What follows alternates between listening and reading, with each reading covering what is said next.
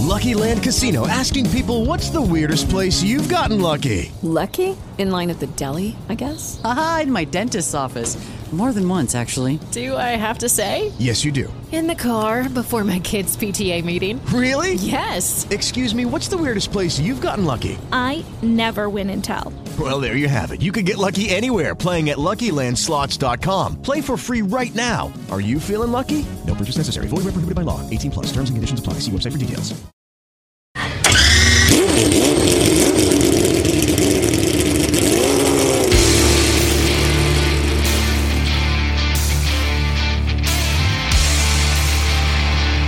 Benvenuti su Full Gas, storia e attualità dell'automobilismo. Conduce Fabrizio Monaco con Carolina Tedeschi e Paolo Senni.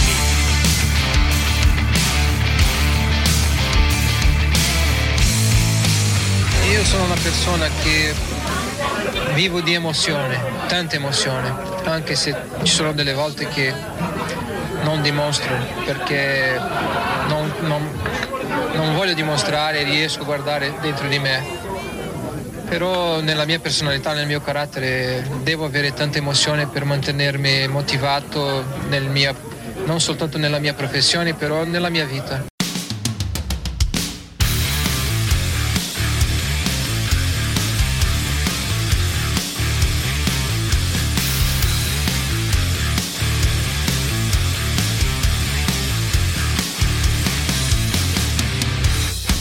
E allora benvenuti alla puntata numero 52 di Full Gas, puntata numero 52, ben trovati come al solito io sono Fabrizio Monaco e qui accanto a me c'è... Paolo Senni, ciao a tutti. Ben trovati, ben trovati. Allora siamo eh, nel- in una settimana di pausa da- dalla Formula 1, eh, c'è stato il Gran Premio settimana scorsa, adesso poi ne parleremo con, eh, con tutti i nostri specialisti della Formula 1, eh, ma non, non c'è- non è, non è una settimana di pausa per quello che riguarda le gare, eh, perché abbiamo tante gare in programma, c'è eh, il WEC in Bahrain, eh, con tra l'altro doppia gara in Bahrain, eh, quindi avremo le ultime due gare del, del campionato. Eh, c'è l'italiano Gran Turismo Endurance a Monza, quindi se siete nelle prossimità di Monza direi che è il caso di andarla a vedere anche perché poi c'è Formula 4, tante gare di contorno bellissime. E ci sarà eh, la gara NASCAR qui a Vallelunga, dico qui a Vallelunga perché noi siamo, siamo qui a Roma, e eh, per, per l'occasione Paolo ci bisogna sacrificarsi. Eh, ci, ci sacrificheremo. Ci sacrificheremo e quindi noi saremo lì a seguire la gara NASCAR, tra l'altro anche lì insomma piloti eh, di, di primo livello impegnati, primo tra, tra tutti probabilmente c'è Jacques Villeneuve. Sì, sì, sì. Che corre- il team di Alex Caffi, Eh, sì, che sì. salutiamo. Che salutiamo, saluto, poi avremo magari modo di, di sentirlo in futuro. È un po' di tempo che non, non rompiamo le scatole a Alex. eh? Bisogna che lo chiamiamo. Sì, E bene, bene, bene. Allora, prima di iniziare, eh, come al solito vi ricordo che eh, questo podcast è distribuito su Spreaker, Spotify, Apple Podcast, Google Podcast, Amazon Music e tutte le maggiori piattaforme di podcast esistenti al mondo. Ringrazio anche le web radio che ci rilanciano, ringrazio Italy Web Radio e Radio 40 Web, saluto tutti, tutti gli ascoltatori delle web radio che ci rilanciano. E vi ricordo anche che c'è un eh, gruppo Telegram col quale potete interagire con noi, lo potete cercare direttamente su Telegram, eh, cercate Full Gas Racing tutto attaccato eh, e ci troverete così possiamo fare due chiacchiere in libertà sul motorsport. E eh, il nostro sito internet fullgas.cloud dove trovate le ultime notizie non solo di Formula 1 ma un po' su tutto il motorsport su- o meglio su quello che eh, piace a noi, cioè tutto ciò che ha quattro ruote, quattro ruote, un un motore. motore e un telaio, eh, che è tutto, quello. tutto, ciò, tutto ciò che riguarda il mondo delle quattro ruote sportive. E allora, allora, allora, allora, eh, cosa avremo oggi? Puntata ricchissima come al solito. eh, abbiamo eh, raggiunto per un'intervista un pilota molto giovane, un pilota anche, anche lui in ambito GT, eh, figlio d'arte, eh, il padre anche è pilota e tra l'altro vincitore eh, di due, due volte la Le Mans, eh, la 24 ore di Le Mans. E il pilota che abbiamo intervistato è Mattia Drudi, pilota eh, che insomma si sta facendo valere e ha fatto, ce lo racconterà lui, ha fatto tantissime gare quest'anno. E si sta dando da fare. si è dato parecchio da fare, si è dato parecchio da fare eh, con tantissime soddisfazioni. Subito dopo Mattia avremo eh, la nostra Carolina Tedeschi eh, che eh, con il nostro solito deep dive nel mondo della Formula 1 eh, reduce dal Gran Premio di Austin che ha visto un successo di pubblico enorme, 400.000 persone. 400.000 persone in tre giorni. In tre giorni, qualcosa di, di- di mai visto. E mm, in finale di puntata, Paolo, Finale di puntata, eh, ringraziando i ragazzi del- della nostra chat eh, Telegram che hanno contribuito diciamo, a scegliere l'argomento, eh, racconteremo la storia di Tyrrell eh, sia come team che come Ken Tyrrell. eh, beh, insomma, eh, che poi eh, la Tyrrell è diventata quella che oggi è. Esattamente. è la squadra che sta, è, è negli incubi di tutti i ferraristi, per cui Sta colpendo eh, pesantemente. non solo dei ferraristi, ma di tu- tutti quelli che non, eh, che, che non Penso- amano i sì. domini sì, sì, in Formula veramente. 1. Bene, molto bene. Allora, allora, allora eh, argomenti di cui parlare ce ne sono tantissimi. Ho sentito ancora parlare del Gran Premio di Arabia Saudita. In che termini? Perché si è un po' smentita la, la- la notizia che abbiamo dato settimana scorsa nella nostra rubrica La gabbia di Matti. Gabbia di Marte. Tale per cui ci sarebbe un presunto dress code da rispettare. Sembra che questo non sia vero. Sembrerebbe che non sia vero. Quindi o è stato fatto un passo indietro, eh, cioè, oppure questa notizia è venuta fuori un po' così. Beh, Sia l'una che l'altra cosa vanno bene, perché Beh, sì. comunque significa essersi resi conto eventualmente che Sì, era eh, qualcosa che non poteva andare. La decisione non era propriamente insomma, così. ehm, vabbè, non voglio trovare aggettivi che poi. E, ma la notizia è che i lavori per quello riguarda il circuito sono ancora in alto mare. In alto mare. Ma ce la faranno a fare sto Gran Premio? Ma eh, sinceramente la- lascio un po', cioè, mantengo un po' di dubbi. Eh beh. Eh, considerato anche che molte opere pubbliche negli stati arabi sono rimaste a metà, sì, tra sì, l'altro. Certo, certo. Quindi speriamo che non sia il caso questo del Speriamo circuito. bene. Speriamo bene, speriamo bene. Oddio, il circuito, il layout visto così sembra un po' noiosetto, poi Sì. magari ci smentiranno. E lavori anche in quel di Yas Marina. Sì. Eh, e si mh, vocifera che il tempo sul giro si ridurrà di circa 10-15 secondi, qualcosa di Una cosa enorme. enorme. Perché? Perché cosa stanno facendo? Le modifiche che stanno facendo andranno a cambiare praticamente la zona della curva 456 raggruppandola, verrà fuori un Un curvone curvone. E più o meno lo stesso su- dalla la curva dalla 11 alla 14 che diventeranno un'unica curva e, in più anche la 17, 18, 19 e 20 verranno riviste per eh, renderlo più veloce quindi insomma eh, diventerà un circuito ad alta velocità come sembra essere il trend adesso dei circuiti che Sì, vengono sì, fuori sì, no? sì, è vero, è anche il, il doppio del Bahrain sì, sì. eh, diventa- è diventato qualcosa di molto simile a- ai- agli ovali. Ma vedremo che uscirà fuori. eh, poi mh, sperando soprattutto che eh, quando arriveremo agli Asmarina ci sarà ancora lotta aperta per il mondiale. Per il mondiale, sì. Oh, e poi ho letto delle dichiarazioni di Wolf relativamente alla- a presunti problemi di affidabilità a Mercedes, perché ricordiamoci che nelle ultime 4 gare Mm. su 5 ci sono stati cambi di componenti importanti sul- sulla power unit Anche di motori interi. anche di motori interi e, e Wolf ha detto eh, io non ho soluzioni alternative alle penalità in Mercedes hanno, hanno il terrore di, di- di rompere eh, fondamentalmente quindi ecco mentre in alcuni casi il cambio di componenti soprattutto sulle macchine di Bottas, Bottas poteva essere mascherato no? Strategico. strategico e invece sembrerebbe che i problemi ci sono quindi qualche Sì, problema di affidabilità la Mercedes potrebbe e questo per Hamilton non è una buona notizia È, di- è difficile. Ormai diventa difficile anche perché la, la Red Bull è in salita, quindi Sì, è sì. in ascesa completa, quindi diventa un po' difficile per loro. Eh, mentre fino a qualche settimana fa parlavamo di, di totale incertezza, adesso mi sembra che si stia un po' indirizzando il mondiale. Sì, Poi magari. Carolina ce lo dirà meglio. Ma Vero. insomma, eh, secondo me eh, adesso Hamilton ha davanti una bella impresa. Oh, eh, stallo nella trattativa Alfa Romeo. Sapete che l'Alfa Romeo eh, dovrebbe, potrebbe essere acquistata da, da una, da una cordata di cui eh, fa parte, anzi è il, il capofila, eh, il figlio mm, Michael Andretti. Michael Andretti il figlio di, di- di Mario. E c'è un apparente stallo e da, da Sauber a Alfa Romeo si stanno un po' lamentando che eh, sia una manovra per abbassare il prezzo. E non mi stupirei, non mi stupirei eh, sinceramente. Visti Però, i prezzi. visti i prezzi.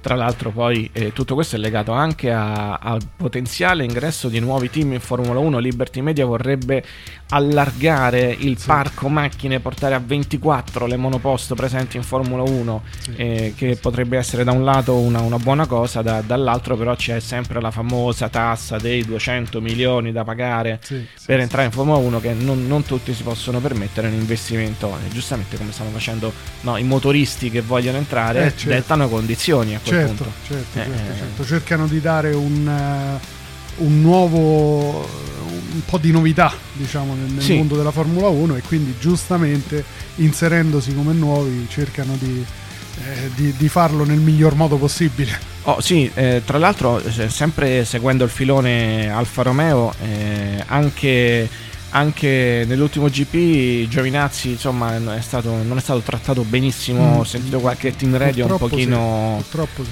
Eh, qualche team radio che non mi è piaciuto, Sì. ehm, un, po', un po' troppo bistrattato. Adesso io sinceramente non so il perché, anche perché sta arrivando puntualmente davanti Raikkonen. Sì, sì, sì, È, sì. è l'unico che Sta porta dando veramente tanto. Oh, esatto, esatto. Poi eh, eh, se andiamo a vedere, oh, oggi leggevo un articolo eh, che diceva se i punti venissero dati ai primi 15, la Faremo sarebbe davanti alla Williams. Sì, È vero, va bene, ok, con i se e con i ma lo sappiamo, no? non Sì, si fa vabbè. niente. Eh, però come costanza di, di rendimento Giovinazzi è sicuramente superiore Sì, a Raikkonen, sicuramente, anche perché Raikkonen ormai secondo me sta già con, con l'infradito a pensare alle vacanze.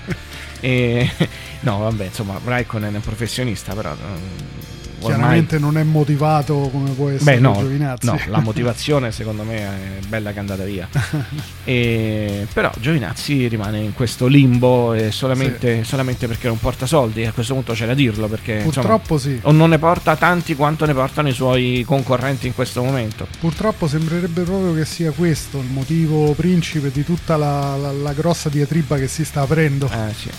Poi, poi, allora, diciamo del grandissimo successo della Formula 1 negli Stati Uniti. Oh, parlando con un nostro ascoltatore che, che vive eh, negli Stati Uniti, mi diceva: Ma sai, Fabrizio, la- il merito principalmente di, di cos'è? È di Drive to Survive. Ah, La gente è andata lì perché voleva vedere i piloti Dal vivo. dal vivo, i piloti che ha visto. Per cui un merito di Drive to Survive è proprio questo. Ma io il sospetto ce l'avevo avuto perché comunque le- come vengono raccontate Sì. le- le- gli episodi lì sono, è evidente che è appannaggio di un pubblico prettamente statunitense. Sì, sì, però ha portato i suoi frutti. bene, meno male. E, no, no, beh, insomma, il, il- il riscontro di pubblico è stato clamoroso, tribune piene. Poi queste persone mi diceva, ecco, no, non ho visto, ho visto pochissimi con la mascherina. Adesso speriamo, sperando che siano tutti Che sia vaccinati. andato che- tutto bene. Che sia andato tutto bene, però insomma, di mascherine se ne sono viste poche, poche, poche. Mm. E mh, l'ultima notizia che ho letto proprio oggi è che purtroppo, ahimè, Eh, il papà di Ayrton Senna, Milton, eh, Milton. se n'è andato, anche lui, per cui. Ci piace pensare che in questo momento siano, siano riuniti e si facciano di nuovo compagnia. sì, sì, Eh, E vabbè, eh, del resto ragazzi, eh, sì. È, la- è il cerchio della vita. nel cerchio della vita non- mm, lì possiamo farci veramente poco, veramente poco. Ma allora, senza perderci in ulteriori chiacchiere, io direi che intanto è arrivato il momento di andare a sentire l'intervista che abbiamo realizzato con Mattia Drudi, eh, impegnato su, su più fronti, quest'anno poi lo sentiremo direttamente da lui, eh, sia sull'italiano Gran Turismo, ha fatto l'autore di Indianapolis, ha fatto tante gare e anche in veste di collaudatore, ha fatto, ha fatto cose decisamente interessanti e direi che è arrivato il momento di andarcelo a sentire e ci ritroviamo tra poco A per i tardi. commenti. Hello, it is Ryan, and we could all use an extra bright spot in our day, couldn't we? Just to make up for things like sitting in traffic, doing the dishes, counting your steps, you know, all the mundane stuff. That is why I'm such a big fan of Chumba Casino. Chumba Casino has all your favorite social casino style games that you can play for free anytime, anywhere with daily bonuses. That should brighten your day a little. Actually, a lot. So sign up now at chumbacasino.com. That's chumbacasino.com. No purchase necessary. VGW Group. Void were prohibited by law. See terms and conditions. 18 plus. With the Lucky Land slots, you can get lucky just about anywhere. This is your captain speaking. Uh, we've got clear runway and the weather's fine, but we're just going to circle up here a while and uh, get lucky. No, no, nothing like that. It's just these cash prizes add up quick. So I suggest you sit back, keep your tray table upright, and start getting lucky. Play for free at LuckyLandSlots.com. Are you feeling lucky? No purchase necessary. Void where prohibited by law. 18 plus terms and conditions apply. See website for details.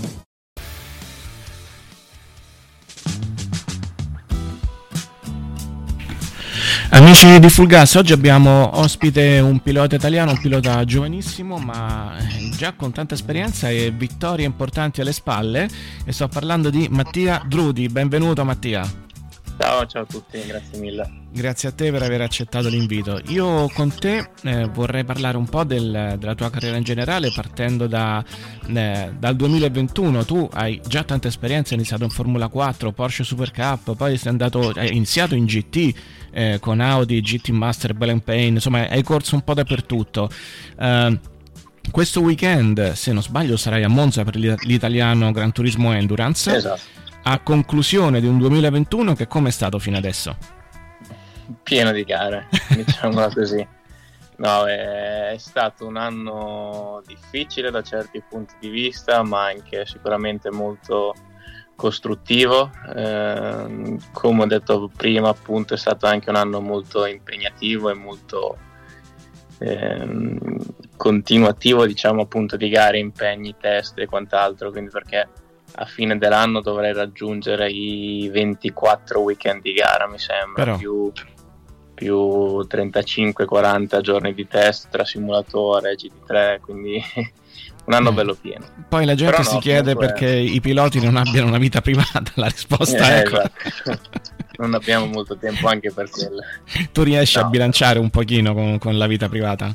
Sì, sì, cioè meno male le, i 24 weekend sono spalmati durante tutto l'anno. È stato più difficile l'anno scorso, anche se abbiamo fatto meno gare, mm. dove è stato tutto compresso tra metà luglio e dicembre. Eh sì. E quel periodo è stato veramente impegnativo. Abbiamo fatto anche 15-16 weekend di fila senza neanche una pausa. Quindi mm. l'anno scorso è stato più impegnativo. Quest'anno, dopo l'esperienza del 2020 l'abbiamo tutti vissuta in maniera un po' più rilassata come logistica e certo. tempi così. Certo, stavi, no, stavi, concludendo il discorso sul 2021, ti ho interrotto. Sì, no, il 2021, beh, diciamo che allora nel GT World Challenge abbiamo, abbiamo avuto un po' di difficoltà, un po' di sfortuna, non siamo riusciti a raccogliere i risultati che ci aspettavamo. Spa è stata una gara abbastanza positiva, siamo stati l'Audi migliore in qualifica, poi in gara abbiamo, abbiamo rischiato un po' troppo di strategia dopo due ore di gara, quindi siamo finiti indietro, poi abbiamo recuperato fino al quarto posto mm. e una foratura ci ha fatto finire noni, se no comunque eravamo lì che ci giocavamo al podio. Mm. E poi 24 ore del Nürburgring, anche quella un po' sfortunata, dove non sono neanche salito in macchina. Mm.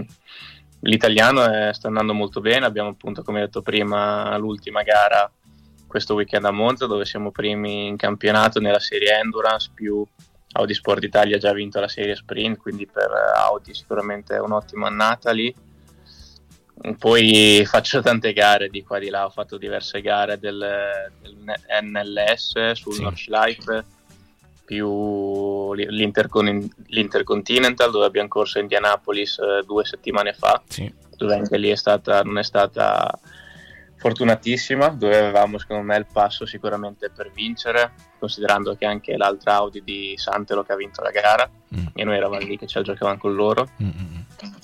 Più ho fatto un'esperienza con eh, la LMP3 settimana scorsa, due giorni fa a Portimao, e ho fatto tante gare anche saltando di qua di là anche il GT Master ho fatto un weekend a Saxering quindi no sicuramente essere in macchina così tanto aiuta essere sempre poi sulla stessa macchina sull'R8 GT3 certo. alla fine non è confidenza con la macchina che appena sali ti trovi subito a tuo agio, qualsiasi sia la pista. Certo, certo. Senti, tu sei giovanissimo, sei già uno specialista delle gare a ruote coperte. Come hai scelto di intraprendere questa strada lasciando la formula o comunque facendo una scelta di questo tipo? Beh, diciamo che ovviamente come si sa e come ben risaputo per andare avanti negli step superiori nelle monoposto ci vuole anche tanto budget, sponsor, aiuti economici e, non era il mio caso. Ho affrontato il primo anno del, del campionato italiano Formula 4 nel 2014 dove è anche stato molto positivo secondo me. Ho finito al secondo posto dietro a Stroll. E poi mh, ho deciso di abbandonare la via delle monoposto per seguire quelle delle ruote coperte, dove hai speranza, dove puoi sperare almeno di diventare un pilota professionista già da giovane, se entrando in qualche casa ufficiale come è accaduto con me con Audi, quindi, quindi sicuramente lasciare le monoposto a 16 anni avevo perché era il 2014 Mhm. e iniziare subito a ruote coperte mi ha aiutato a creare poi la mia carriera. Certo, certo. Una carriera che, come dicevi tu, è, è- molto intensa, e- però c'è una gara che non hai ancora mai fatto e che ti piacerebbe fare? Sicuramente Le Mans, eh, anche se non corro nel GD3, comunque è sicuramente eh, una se non la mia gara preferita. Mm. Mio padre l'ha vinta due volte, quindi Eh, sì. sicuramente è un ottimo esempio. E anche Macau, secondo me, è una pista molto bella. Col GD3 non deve essere facile. Poi, meno male, con le ruote coperte ho avuto la fortuna di fare quasi tutte le gare più belle perché ho fatto Nürburgring, Spa, ho corso in Australia a Bathurst, che è una pista molto molto bella. Mi manca Suzuka, che purtroppo quest'anno ho cancellato, speriamo di tornarci l'anno prossimo. Se no, non posso sicuramente lamentarmi delle gare che ho fatto fino a questo momento. Direi proprio di sì.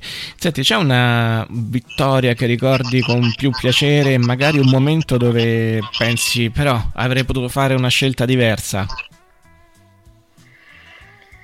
Beh, è, è difficile come domanda. Beh, il-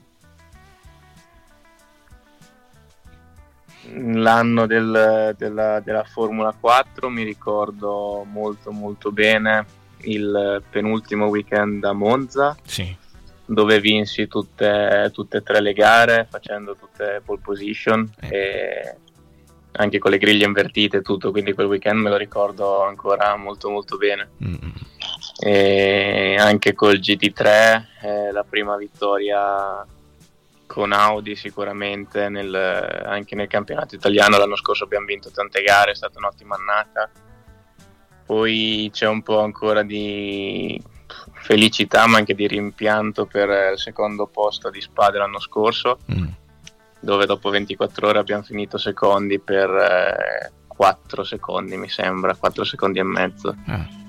Quindi eh, col senno di poi ovviamente sei, sei felice per essere sul podio Spa, però quando arrivi secondo per 4 secondi continui a pensare dove abbiamo perso quei 4 secondi. Eh sì. E Posso comunque è immaginare. stata un'ottima esperienza. Posso, posso immaginare. Eh, ascolta, stai, nonostante i tuoi impegni, stai seguendo il mondiale di Formula 1? Ci riesci oppure è qualcosa che non ti appassiona? non tutte, non tutte le gare, ma sicuramente sto, sto seguendo e, e come tanti altri mi, mi sta piacendo molto quest'annata, è molto, molto combattuta e onestamente ancora non riesco a capire chi, chi la spunterà alla fine, Mm. onestamente, perché è Mm. molto, molto difficile. Eh sì, probabilmente conteranno molto gli eventuali errori che, faranno, che si faranno da una parte e dall'altra. Adesso sembra che eh, chi vinca, vinca anche quello che fa meno errori, fondamentalmente. Eh, senti, una domanda mh, invece sui simulatori. Tu eh, usi, diciamo, simulatori per, per lavoro, simulatori professionali, ma ti capita anche di eh, giocare, non so, tipo con assetto corsa o cose del genere? E, che la domanda è al di là del- dei dettagli che ci sono su quelli professionali, c'è un certo grado di realismo poi su sui simulatori gioco, chiamiamoli. Sì, io diciamo che è un ottimo. Posso fare un ottimo paragone perché con Audi ho lavorato per due anni e mezzo appunto come pilota di sviluppo e riserva della Formula E, dove, abbiamo, dove ero spesso al simulatore appunto nella sede di Audi. E quelli sono simulatori ovviamente professionali del costo di svariati milioni di euro, non lo so neanche io, sono come, come quelli che usano in Formula 1, quindi e poi a caso anche un mio simulatore piccolino appunto per divertirmi, quindi come dicevi te sicuramente lo uso a volte per eh, imparare le nuove piste dove non sono mai stato, ma anche molte altre volte lo uso per eh, giocare con i miei amici, per eh, fare qualche gara insieme così online. E uso, uso tanto um, iRacing come, come gioco. Mhm. e secondo me come, come stile di guida poi ovviamente è impossibile replicare al 110% la realtà però secondo me si avvicinano tanto anche come, come feeling della macchina come devi guidare soprattutto l'assetto e setup cosa devi modificare quello ho riscontrato parecchio realismo quindi sicuramente sono molto affidabili come, come simulatori come divertimento come tutto Mm. Ecco, un- un'opinione che ho sentito su iRacing, visto che l'ho nominato in maniera specifica, eh, parlando con qualche pilota, si è un po' lamentato del, fatto, del comportamento delle gomme, che dicono finché c'è grip benissimo, come cominci a perdere la macchina diventa impossibile recuperarla, cioè un drop del grip troppo repentino. Hai notato anche tu sta cosa? Sì, quello dipende da, da- da milioni di fattori, non è mai un discorso generico, però sì, poi quando inizia a scivolare, poi su racing anche molti- ci sono anche molte impostazioni, quindi magari la pista è più calda, anche la temperatura fa molta differenza, il setup, il livello di gommatura della pista, però onestamente una mia opinione personale tra i vari giochi e simulatori che ho provato, il racing è quello con cui mi sono trovato meglio. Ho anche usato assetto corsa competizione quest'anno perché nelle gare del GT World Challenge avevamo in parallelo il campionato e-sport Sì. e, e anche quello è stato non mi sono trovato male però come appunto feeling personale mi sono trovato tanto bene su racing ho, ho passato il lockdown del 2020 tutti i giorni racing quindi ormai lo conosco bene Posso facilmente immaginare. Senti, accennavi prima al tuo ruolo di collaudatore Audi per la Formula E, ma non, non c'è proprio speranza di vederti in pista con una Formula E? Beh, adesso Audi ehm, è stato l'ultimo anno di Formula E lo scorso Sì. campionato, quindi, quindi con Audi direi proprio di no. Mm. Però sicuramente non, eh, non mi dispiacerebbe come esperienza, è una macchina molto difficile, molto diversa da una macchina da corsa tradizionale, Mm. quindi va, va- va resettato il cervello per guidare quella macchina, tutto quello che ovviamente l'esperienza da tutto quello che hai guidato prima serve, ma è una macchina molto particolare, infatti si vedono spesso o comunque si sono visti piloti che con macchine da corsa tradizionali andavano veramente molto forte, poi con la Formula E hanno fatto un pochino più di fatica, quindi va proprio, sì, bisogna proprio adattarsi alla macchina, poi c'è molta tecnologia perché alla fine la macchina è un computer, quindi è, è diverso, però sicuramente è una bellissima esperienza. Il campionato a livello molto alto, piloti veramente tosti, e tutte case ufficiali dietro, quindi Certo. il campionato è molto da fuori. Onestamente, prima di entrarci lo valutavo in un modo, poi positivo, poi dopo averci lavorato dentro e essendo dentro a quel mondo sono rimasto veramente impressionato da quello che è il campionato e a volte da fuori si fa fatica a capire tutto quello che c'è dietro. Verissimo, sono assolutamente d'accordo. Prima di lasciarti un'ultima domanda, il tuo 2022 è già definito? Sarò con, eh, con Audi Mm.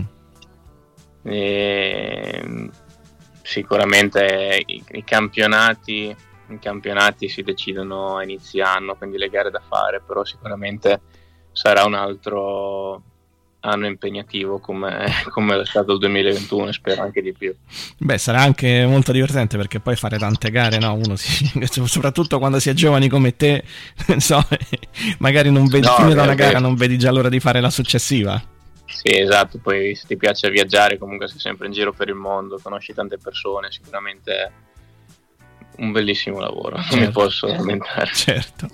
Mattia, ti ringrazio davvero tantissimo, sei stato gentilissimo. Magari in futuro mi permetterò di disturbarti di nuovo per rubarti qualche opinione. Volentieri, volentieri. Grazie e buona Grazie serata. Ciao, buona Ciao. serata.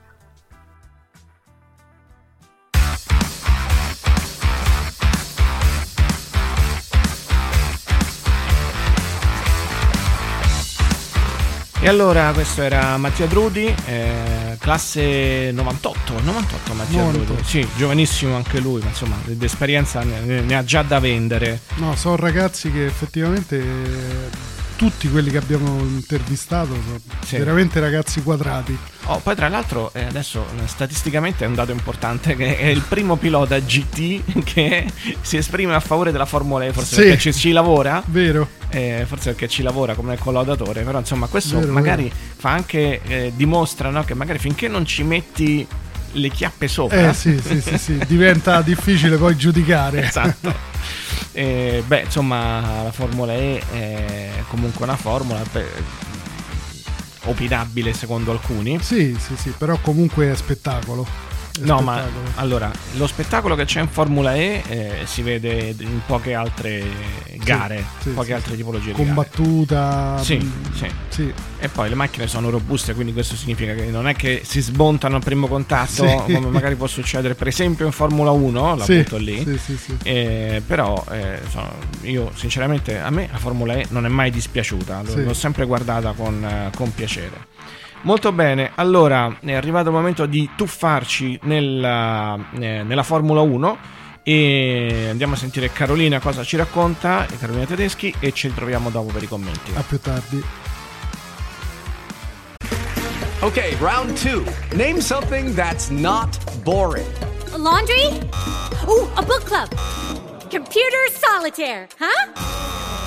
Ah, sorry, we were looking for Chumba Casino. That's right. ChumbaCasino.com has over 100 casino style games. Join today and play for free for your chance to redeem some serious prizes. ChumbaCasino.com. No purchase necessary. Where prohibited by law. 18 plus terms and conditions apply. See website for details. Ed eccoci qui ragazzi e ragazzi, bentornati nel nostro appuntamento dedicato al post Gran Premio. L'hanno soprannominato tutti il Far West, eh, in quel del Texas eravamo al Gran Premio degli Stati Uniti d'America ad Austin. Tra l'altro i tempi si restringono, le pressioni aumentano, perché mancano soltanto 5 tappe, Messico-Brasile, eh, Abu Dhabi l'ultima e ehm, Jeddah, Arabia Saudita e, e anche il Qatar. Quindi eh, bisogna tirare fuori dal cappello magico gli ultimi colpi, il famoso coniglio bianco. e capiremo chi tra la Mercedes e la Red Bull riuscirà a, a giocarsi le carte migliori. E capiremo anche il ruolo dei secondi piloti in queste ultime gare, prima di arrivare alla fine della stagione 2021. Ad Austin, eh, diciamo che Lewis Hamilton è stato spodestato.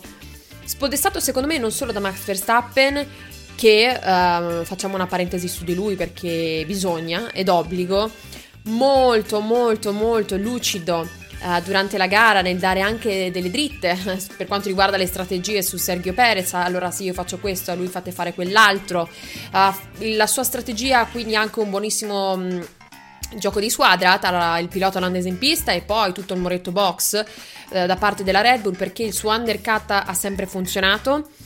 Buono, bravo lui nella gestione della gomma, anche perché nell'ultima parte della gara aveva queste gomme fresche che poi gli hanno dato eh, l'opportunità di tenere dietro Lewis Hamilton e soprattutto in una tappa Mercedes hanno, hanno tirato fuori davvero quel plus in più, quel plus che serve per battere eh, il binomio che ha distrutto diciamo l'era turbo ibrida, ovvero Mercedes e eh, Lewis Hamilton. Max che si ritrova ad oggi a 12 punti se non sbaglio sulla leadership del campionato sul pilota inglese. Un Max che non solo è molto prestante per quanto riguarda il long run nella, nella gestione della gara, ma anche eh, completo, soprattutto in qualifica, perché poi sappiamo che in Formula 1 la gara conta, sì, però già partire col piede giusto in qualifica eh, è tutta un'altra roba. Max che possiamo definirlo il poleman della stagione, 9 pole lui, 3 Hamilton. Questo fa capire davvero eh, l- l'arco, diciamo, della sua maturità in questi anni, il talento innegabile, ma questo lo conoscevamo già. Però gli mancavano quei punti, quei tasselli essenziali per poter battere poi un sette volte campione del mondo. E mm, ad oggi bisogna dire anche la verità, anche perché ricordiamo che Verstappen non solo ha la leadership del campionato, ma ha fatto diversi zeri durante la stagione. Lo zero di Monza è un 0-0 palla al centro, quindi non lo contiamo, però c'è stato Silverstone, c'è stata la gomma scoppiata a Baku, c'è stata l'Ungheria dove ha gareggiato tutto il tempo con una macchina danneggiata e sistemata con lo scotch e andò a punti, un punticello due si portò a casa, quindi ha davvero una consistenza, eh, ha avuto una consistenza durante tutta la stagione importante, accompagnato sicuramente da una Red Bull che ha chiuso, possiamo dire assolutamente, che ha chiuso il gap eh, già da fine l'anno scorso, poi tutto quest'anno, e il motore Honda che è comunque un motore affidabile. Io vi ricordo che inizio anno vi dissi occhio perché poi tutti avevano paura di questo super power del motore Honda perché volevano lasciare l'ultimo anno in Formula 1 col botto, però sai, sapete che quando si alzano i cavalli, si lavora uh, sulla, sulla, potenza, poi l'affidabilità potrebbe venirne meno. E invece in questo caso chi sembra un po' più inaffidabile eh, mi sembra appunto la Mercedes con le loro power unit. Perché ancora una volta eh, questo giro Valtteri Bottas ha montato la sua sesta unità di ICE, lo stesso ICE che ha montato Lewis settimana scorsa, eh, Sebastian Vettel ha montato la nuova unità, George Russell ha montato una, nuova unità, tutti motorizzati Mercedes, quindi stiamo attenti all'affidabilità perché in una stagione così serrata tutto fa la differenza, soprattutto l'affidabilità.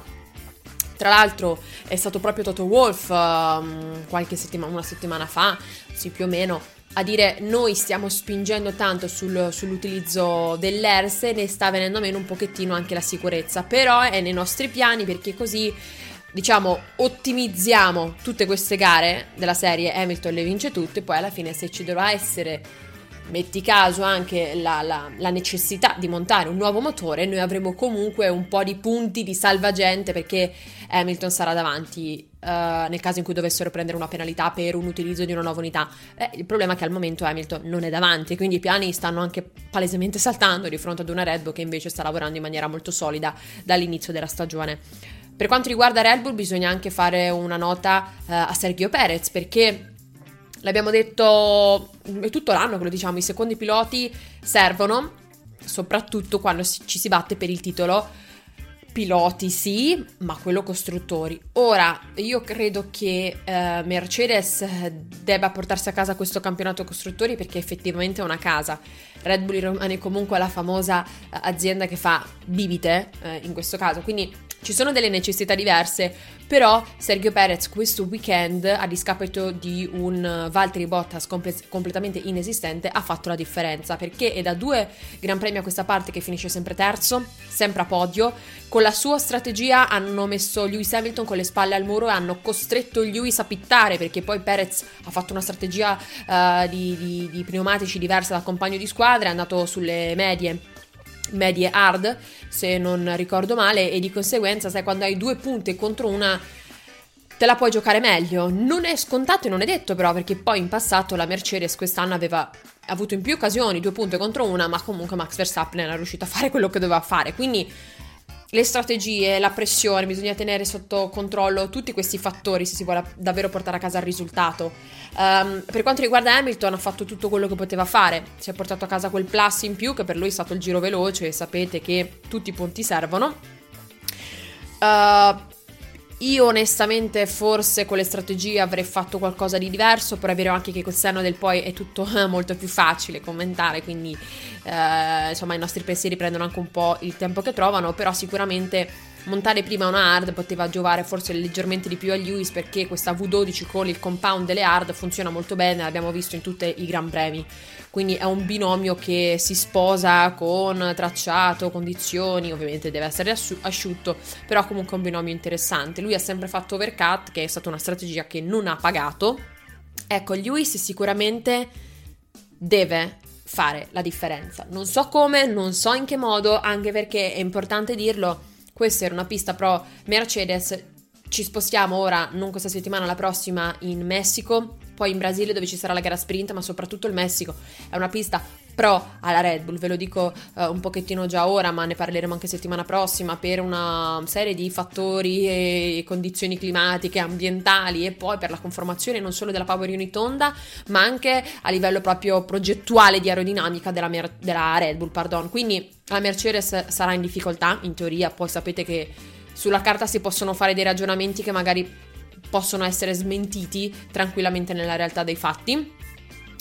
dall'altra parte invece abbiamo detto prima un Valtteri Bottas che è stato completamente anonimo, è arrivato sesto per, quasi per grazia divina perché poi Carlos Sainz non aveva più le gomme, però diciamo che queste non sono le prestazioni che servono alla Mercedes da parte del famoso secondo pilota. Voglio assolutamente parlare della Ferrari, di entrambi i piloti perché uno in un modo, uno in nell'altro hanno fatto degli step in avanti e nasce davvero in tutti i tifosi questa speranza di vedere una rossa L'anno prossimo non solo quarta, perché ricordiamo Charles Leclerc ha fatto tantissimi piazzamenti quarti, ma cioè, ha visto il podio ma non è mai, quasi mai riuscito a, ad afferrare con le mani, quindi la speranza davvero è quella di una Ferrari l'anno prossimo che non sia in lizza per il quarto posto, ma che sia in lizza per il podio. Mm, Charles Leclerc che ha creato un gap di 20 e passa secondi da Ricciardo, questo è buono nella lotta con la McLaren, c'è ancora un piccolo gap di qualche punticello ma è assolutamente aperta, il terzo posto nel campionato costruttori. Uh, Leclerc che però non ha avuto neanche il tempo poi di andare a prendere Sergio Perez, non aveva quel tipo di passo, c'era un gap di 9 secondi più o meno. Però una nota, quindi benissimo lui, ma una nota di menzione la voglio fare a, Sa- a Carlos Sainz che ha diciamo costruito e poi qualcuno gli ha distrutto tutto il tempo. La sua gara è stata costruzione, distruzione, costruzione, distruzione. Se pensate che era, partiva con le gomme soft che uh, per la Ferrari in quel weekend non era una scelta sicuramente ideale perché aveva un gran, una grande usura delle gomme. Lui comunque è riuscito a uh, giostrarsela, possiamo dire così ha fatto una partenza, poi si è ritrovato uh, incastrato in questa bagarre molto bella tra Ricciardo, poi Norris e si è sempre difeso con grande cattiveria e grande um, personalità e questo è molto buono, fa capire quanto lui si è evoluto durante la stagione anche nella comprensione della monoposto, perché vi ricordo poi che questo è, è il, um, diciamo, il suo primo anno con la, la Ferrari, quindi non è facile adattarsi ad un team diverso, ad una macchina diversa poi purtroppo c'è stato questo pit stop di 5-6 secondi, ecco finché faremo questi pit stop lunghi non sarà mai buono in ottica campionato l'anno prossimo, quindi ha dovuto richiudere il gap, poi si è eh, danneggiata la sua ala e poi si è ritrovato Valtteri Bottas alla fine che aveva le gomme più fresche delle sue, cioè eh, lui davvero ha fatto tutto quello che poteva fare, credo che la sua settima posizione non, non sia degna diciamo di tutto il lavoro che lui in realtà ha svolto durante i 50 passaggiri si meritava qualcosina di più. Uh, Ricciardo molto bene rispetto a Norris, anche qui anonimo. Norris ha fatto una grande stagione per ora, però ha avuto due occasioni, la um, Austin e Spagna, dove ha concluso sempre ottavo e mm, non ha fatto praticamente niente. Però comunque anche qui il suo problema, il suo limite che aveva nella, nella costanza l'ha risolto, poi vabbè ogni tanto scappa con queste eh, scappatelle diciamo e, no, e, non conclude molto, però comunque nella top 10 questo è buono ricordarlo. Tsunoda bene perché il suo compagno di squadra Gasly si è dovuto ritirare, lui è andato a punti, ha fatto delle belle bagarre anche lui. Bravo Sebastian Vettel che chiude decimo. E poi c'è anche qui una nota di menzione che voglio fare a Fernando Alonso con la bagarre tra Giovinazzi e Raikkonen, ci hanno fatto palesemente divertire, poi è stato un flop per Alpine perché c'è stato un doppio ritiro, due punti, zero punti a casa, quindi è come se non ci fossero manco stati ad Austin, non sono proprio passati per il Texas, ecco, sono già pronti per il Messico. E Antonio, Antonio che ancora una volta um, si ritrova undicesimo e non riesce ad entrare in top 10. Anche qui il team radio del non discutere, ridare la posizione su Fernando, ha fatto discutere invece la gente da casa um, e, e tutti noi essenzialmente. Credo che la situazione sia davvero delicata nel rapporto tra Antonio e il team Alfa Romeo. Capiremo più avanti cosa succederà in questo sedile che è ancora un grande punto interrogativo, l'unico a livello di line-up del 2022.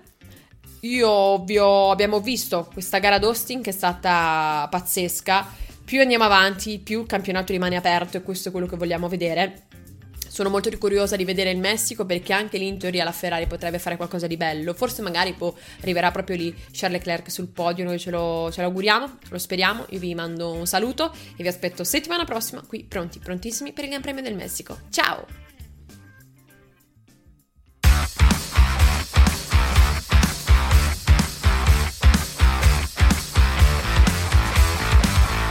E allora vi ricordo che Carolina poi la potete ritrovare su, su Sky, sul canale 207, su Race Anatomy, dopo ogni Gran Premio di Formula 1. Bravissima. E, e quindi la potrete anche vedere in video.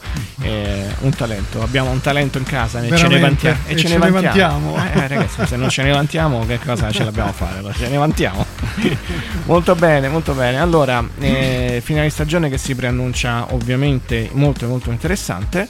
A differenza di quelli degli anni scorsi. A differenza di quelli degli anni scorsi. Eh, però a noi interessa anche la storia. Sì. Eh, anche perché la storia è connessa poi col presente, no? Eh sì, sì È vero. sì, e allora, Paolo, eh, la storia di Ken Tyrrell e e della sua E scuderia. Della sua scuderia che ha dato origine, come dicevamo prima, a- al- all'incubo di molti appassionati di Formula 1. Molto bene. La, la Mercedes che appunto oggi sta dominando Sì. un po' dappertutto. Sì, sì, bene. Allora direi che è arrivato il momento di andarci a sentire la storia di Ken Tyrrell e della Tyrrell e ci troviamo dopo per i saluti. A più tardi.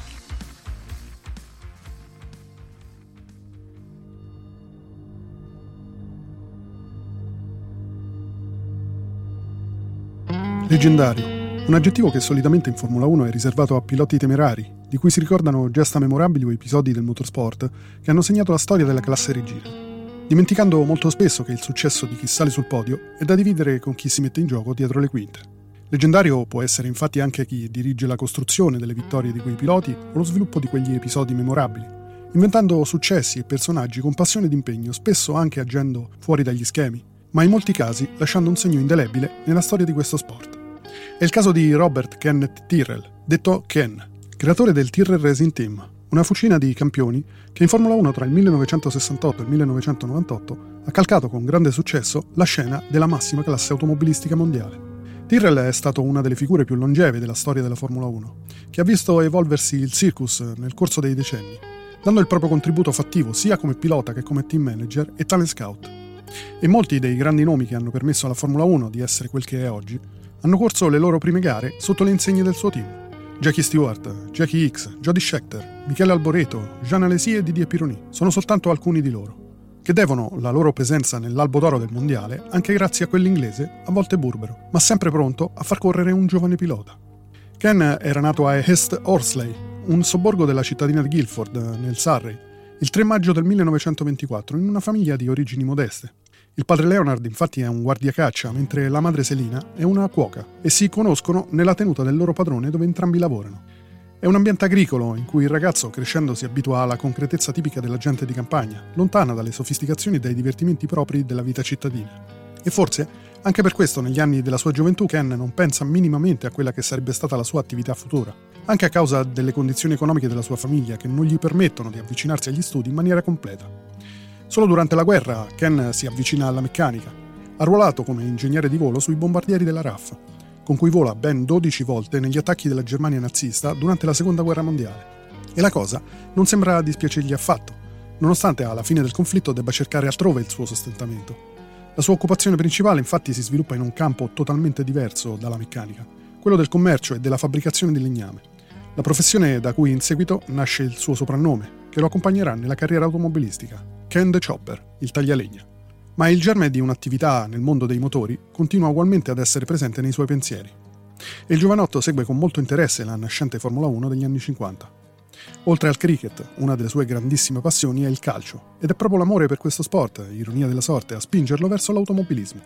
La squadra di calcio del suo paese infatti organizza un viaggio per assistere a un Gran Premio di Formula 1 a Silverstone e il 14 luglio del 1951, tra gli spettatori che applaudono la prima vittoria della Ferrari in quella categoria, c'è anche un certo Ken Tyrrell, commerciante di legnami. Assistere a quell'evento rappresenta per lui una sorta di folgorazione. L'ambiente gli piace e decide che vuole correre.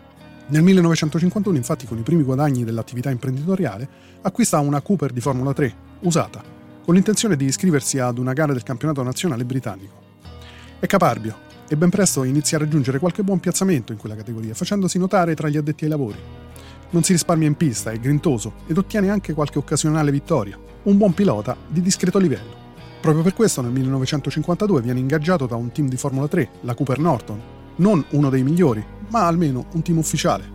La piccola squadra non naviga nell'oro e per sostenere le esigenze economiche, Ken è costretto ad acquistare una quota del team. Il boscaiolo però non si perde d'animo e si adatta anche a quella situazione. Per coprire le spese venderà la sua Cooper, del resto è un investimento sulla sua carriera. Nello stesso anno, infatti, disputerà il suo primo Gran Premio con quel team, a Snetterton, dimostrando nei sei anni successivi di possedere talento e soprattutto capacità di crescita interessanti. Decide dunque di tentare nel 1958 il salto di categoria e acquista una Cooper Climax di Formula 2, ma per impostare una carriera da campione, un discreto livello in pista non basta. E Ken se ne accorge quando, durante una delle gare che alla fine del 1958 lo vedono impegnato sui circuiti inglesi, incontra quello che sarà uno degli esempi più luminosi della Formula 1 degli anni 60, Bruce McLaren. Ricorderà in seguito, quando un neozelandese, appena arrivato in Inghilterra e più giovane di 14 anni, è sistematicamente più veloce di te, conviene passare la mano ed appendere il casco al chiodo. Il mondo delle corse però lo ha conquistato definitivamente ed anche se non sarà direttamente nell'abitacolo di un amoroposto, vuole comunque farne parte. E nel 1959 fonda il suo team di Formula Junior, usando il materiale e la sede della segheria di famiglia, la Tyrrell Brothers. È la Ken Tyrrell Racing Organization, con sede a Oakham, nel Surrey, vicino al circuito di Brooklands, che vede come suoi soci i colleghi piloti Alan Brown e Cecil Leibovitz. Le piccole Formula Junior Cooper Austin del team Tyrrell sono un'ottima palestra per l'addestramento della nuova generazione di piloti che dovranno dare all'Inghilterra visibilità nel contesto del motorsport internazionale. Ed è proprio in questo contesto che a bordo di una di quelle vetture John Surtees coglie il suo primo successo a Goodwood nel 1960, mentre le Cooper BMC affidate ad Henry Taylor e Keith Ballisat si mettono in luce con ottime prestazioni. Con Taylor che riesce anche a cogliere un bel successo in una gara di contorno del Gran Premio di Monte Carlo. Grazie a questa affermazione, il team conquista la sua prima vittoria internazionale. Piccoli trionfi che convincono la Cooper a continuare la collaborazione con la squadra, anche nel 1961 e nel 62, anno in cui Tony Maggs e John Love conquistano 13 vittorie, 10 secondi e 7 terzi posti, con le Cooper BMC gestite dal boscaiolo. Ma la storia di Ken è ancora destinata a cambiare. Nell'estate del 1963, infatti, John Cooper rimane gravemente ferito in un incidente occorsogli mentre collauda una mini sperimentale bimotore e Tyrrell, investito della fiducia del marchio inglese, viene chiamato a sostituirlo nel ruolo di team manager della squadra ufficiale Cooper di Formula 1. Nonostante questo impegno non indifferente, Ken non lascia da parte la sua squadra, continuando a gestire le Cooper BMC di Formula Junior guidate da Tim Meyer e Peter Proctor. Anzi, pensa già di partecipare al campionato di Formula 3 dell'anno successivo, il 1964 per il quale la federazione sta elaborando un nuovo regolamento che prevede l'innalzamento della cilindrata dei propulsori da 500 cm3 ad un litro. E con le dovute modifiche, Ken sceglie per il suo team di utilizzare proprio i telai delle Cooper PMC. È la categoria in cui la sua storia professionale si lega a quella di un'altra leggenda della Formula 1, un pilota che più di qualsiasi altro ha unito i suoi successi a quelli del team guidato da Ken Tyrrell, Jackie Stewart. Il giovane scozzese gli era stato fortemente raccomandato da un amico, Robin McKay, all'epoca direttore del circuito di Goodwood, il quale aveva visto correre Stewart nelle formule minori, intuendone sin da subito le potenzialità e l'enorme talento. Proprio per questo Stewart, allora 24enne, fu invitato da Tyrrell in persona ad effettuare i test di collaudo della nuova vettura di Formula 3 sul circuito inglese, mettendolo direttamente a confronto con quello che era il pilota ufficiale del team Cooper di Formula 1, del quale Ken era responsabile temporaneo, Bruce McLaren. La sessione di prova fu una vera e propria sfida, nella quale i due giganti si affrontarono in pista abbassando progressivamente i tempi sul giro. Ed alla fine ad avere la meglio fu Stewart, che concluse, oltre che con il tempo migliore, anche con la messa a punto più equilibrata per la nuova monoposto. Il posto era suo. La Tyrrell Racing aveva trovato il suo pilota per il campionato di Formula 3 e Stewart la sua occasione per diventare un pilota di primo piano. Domina infatti il campionato del 1964, conquistandosi in questo modo un biglietto per correre in Formula 1 l'anno successivo con un'altra leggendaria squadra inglese, la BRM. Tyrrell nel frattempo continua la sua collaborazione con la Cooper, sia per quanto riguarda il suo ruolo di team manager in Formula 1 che quello di cliente per il team di Formula 3.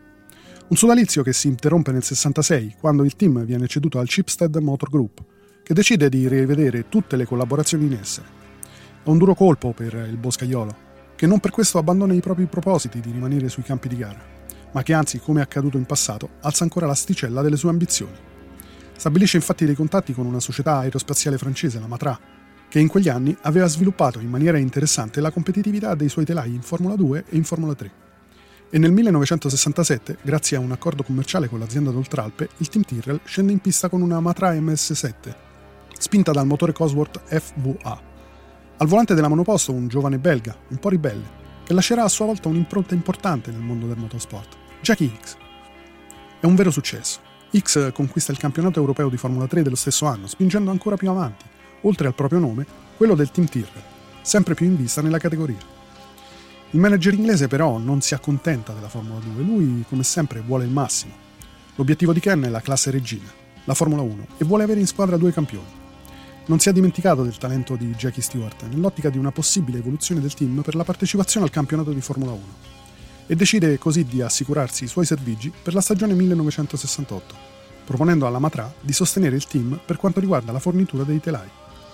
La casa francese non si oppone all'operazione, a patto che Tyrrell riesca anche ad avere i motori più potenti in quel momento, i V8 Ford Cosworth, DFV di 3 litri, la naturale evoluzione di quelli già usati in precedenza. È così che nell'estate del 67 iniziano le trattative col capo della Cosworth, Keith Duckworth, sulla possibilità di ottenere una fornitura di motori.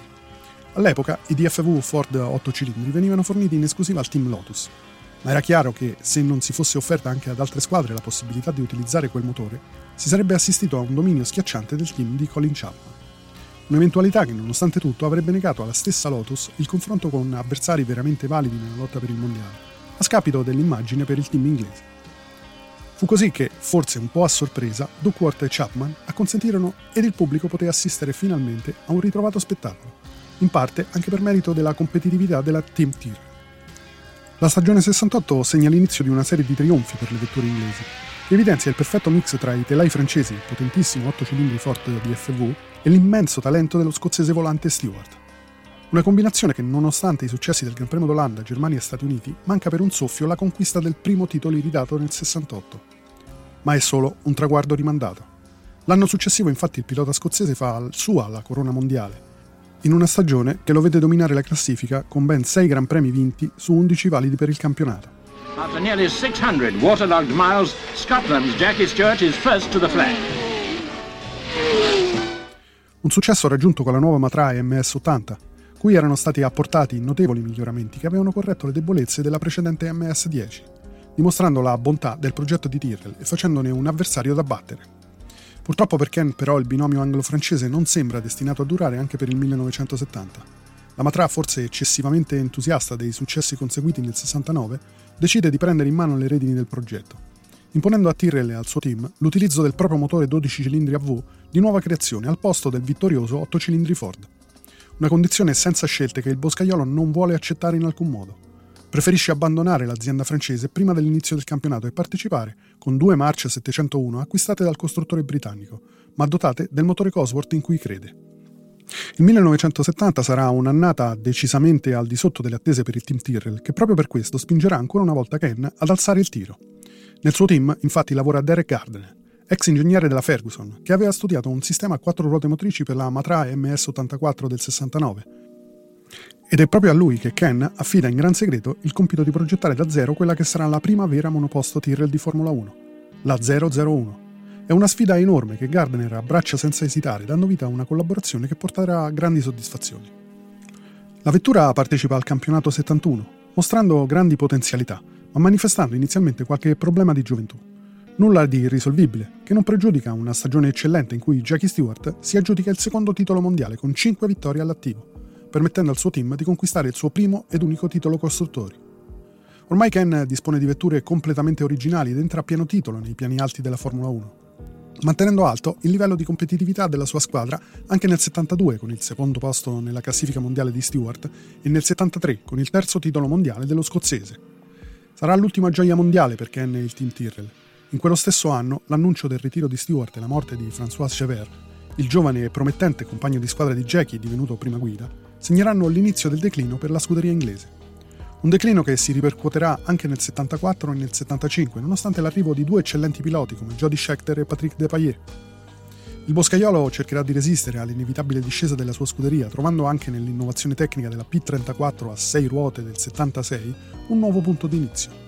Ma la situazione economica del team, dopo l'abbandono nel 1980 da parte della Elf, sponsor principale della Tyrrell sin dal 69, diviene molto difficile. Per la Tyrrell sarà un decennio poco fruttuoso e economicamente impossibile da sostenere oltre la stagione 97. La Formula 1 è cambiata definitivamente. Non può più affidarsi soltanto al genio artigianale di un ottimo manager e di una squadra di eccellenti progettisti. e Ken a questo punto è costretto ad alzare bandiera bianca. Cede nel 97 per 30 milioni di dollari le strutture della sua squadra alla British American Racing, BAR, decretando la scomparsa della griglia di partenza di uno dei nomi più longevi di tutta la storia della Formula 1. Mentre il Gran Premio del Giappone, ultima prova del Mondiale 98, è l'ultimo ad includere la squadra Tyrrell Racing Team tra i partecipanti. Dopo la chiusura del team, Ken si ritira a vita privata, lontano dai clamori di un mondo che ormai non gli appartiene più. Deve lottare ancora, questa volta contro un terribile male, sperando di vincere anche questa battaglia. Verso la fine del 99 viene anche nominato presidente del British Racing Drivers Club, ma purtroppo non può esercitare quella carica per molto tempo. La sua battaglia con il cancro si conclude il 25 agosto del 2001, quando la bandiera a scacchi della sua vita sventola un'ultima volta. Resta per Ken Tyrrell l'eredità di una storia importante, quella di un team che dopo la sua scomparsa e i molteplici passaggi di mano ha indirettamente dato vita al fenomeno Mercedes AMG, squadra tuttora dominatrice della Formula 1 dei nostri giorni in una continuità storica che unisce il marchio tedesco alle scuderie Brown GP, nata dalle ceneri della Honda, a sua volta erede della Bar, scaturita nel 99 dall'acquisizione della struttura Tyrrell. Un'eredità che ancora oggi, nella vecchia sede della Tyrrell a Brackley, vede svolgersi una lunga sequenza di successi che in origine aveva accompagnato Ken e Jackie Stewart nel loro percorso a scrivere la storia della Formula 1.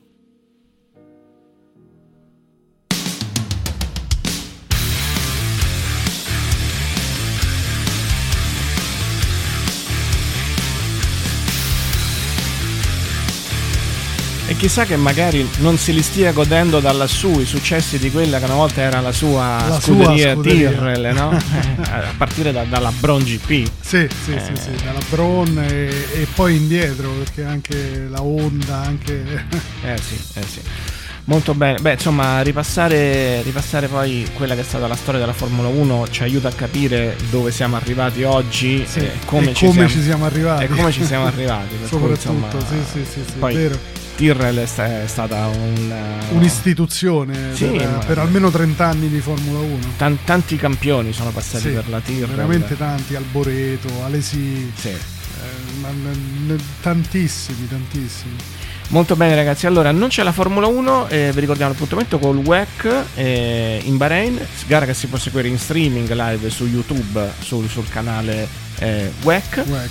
e credo tra l'altro anche su Eurosport se non ricordo Sì, male. mi sembra di sì. E anche il, campi- il campionato italiano Gran Turismo a Monza ha il suo canale YouTube, ma anche su Facebook si può seguire, quindi eh, scegliete la vostra piattaforma e noi ci andremo a vedere la NASCAR a Valle Lunga, poi Eh, vi sì. racconteremo settimana prossima.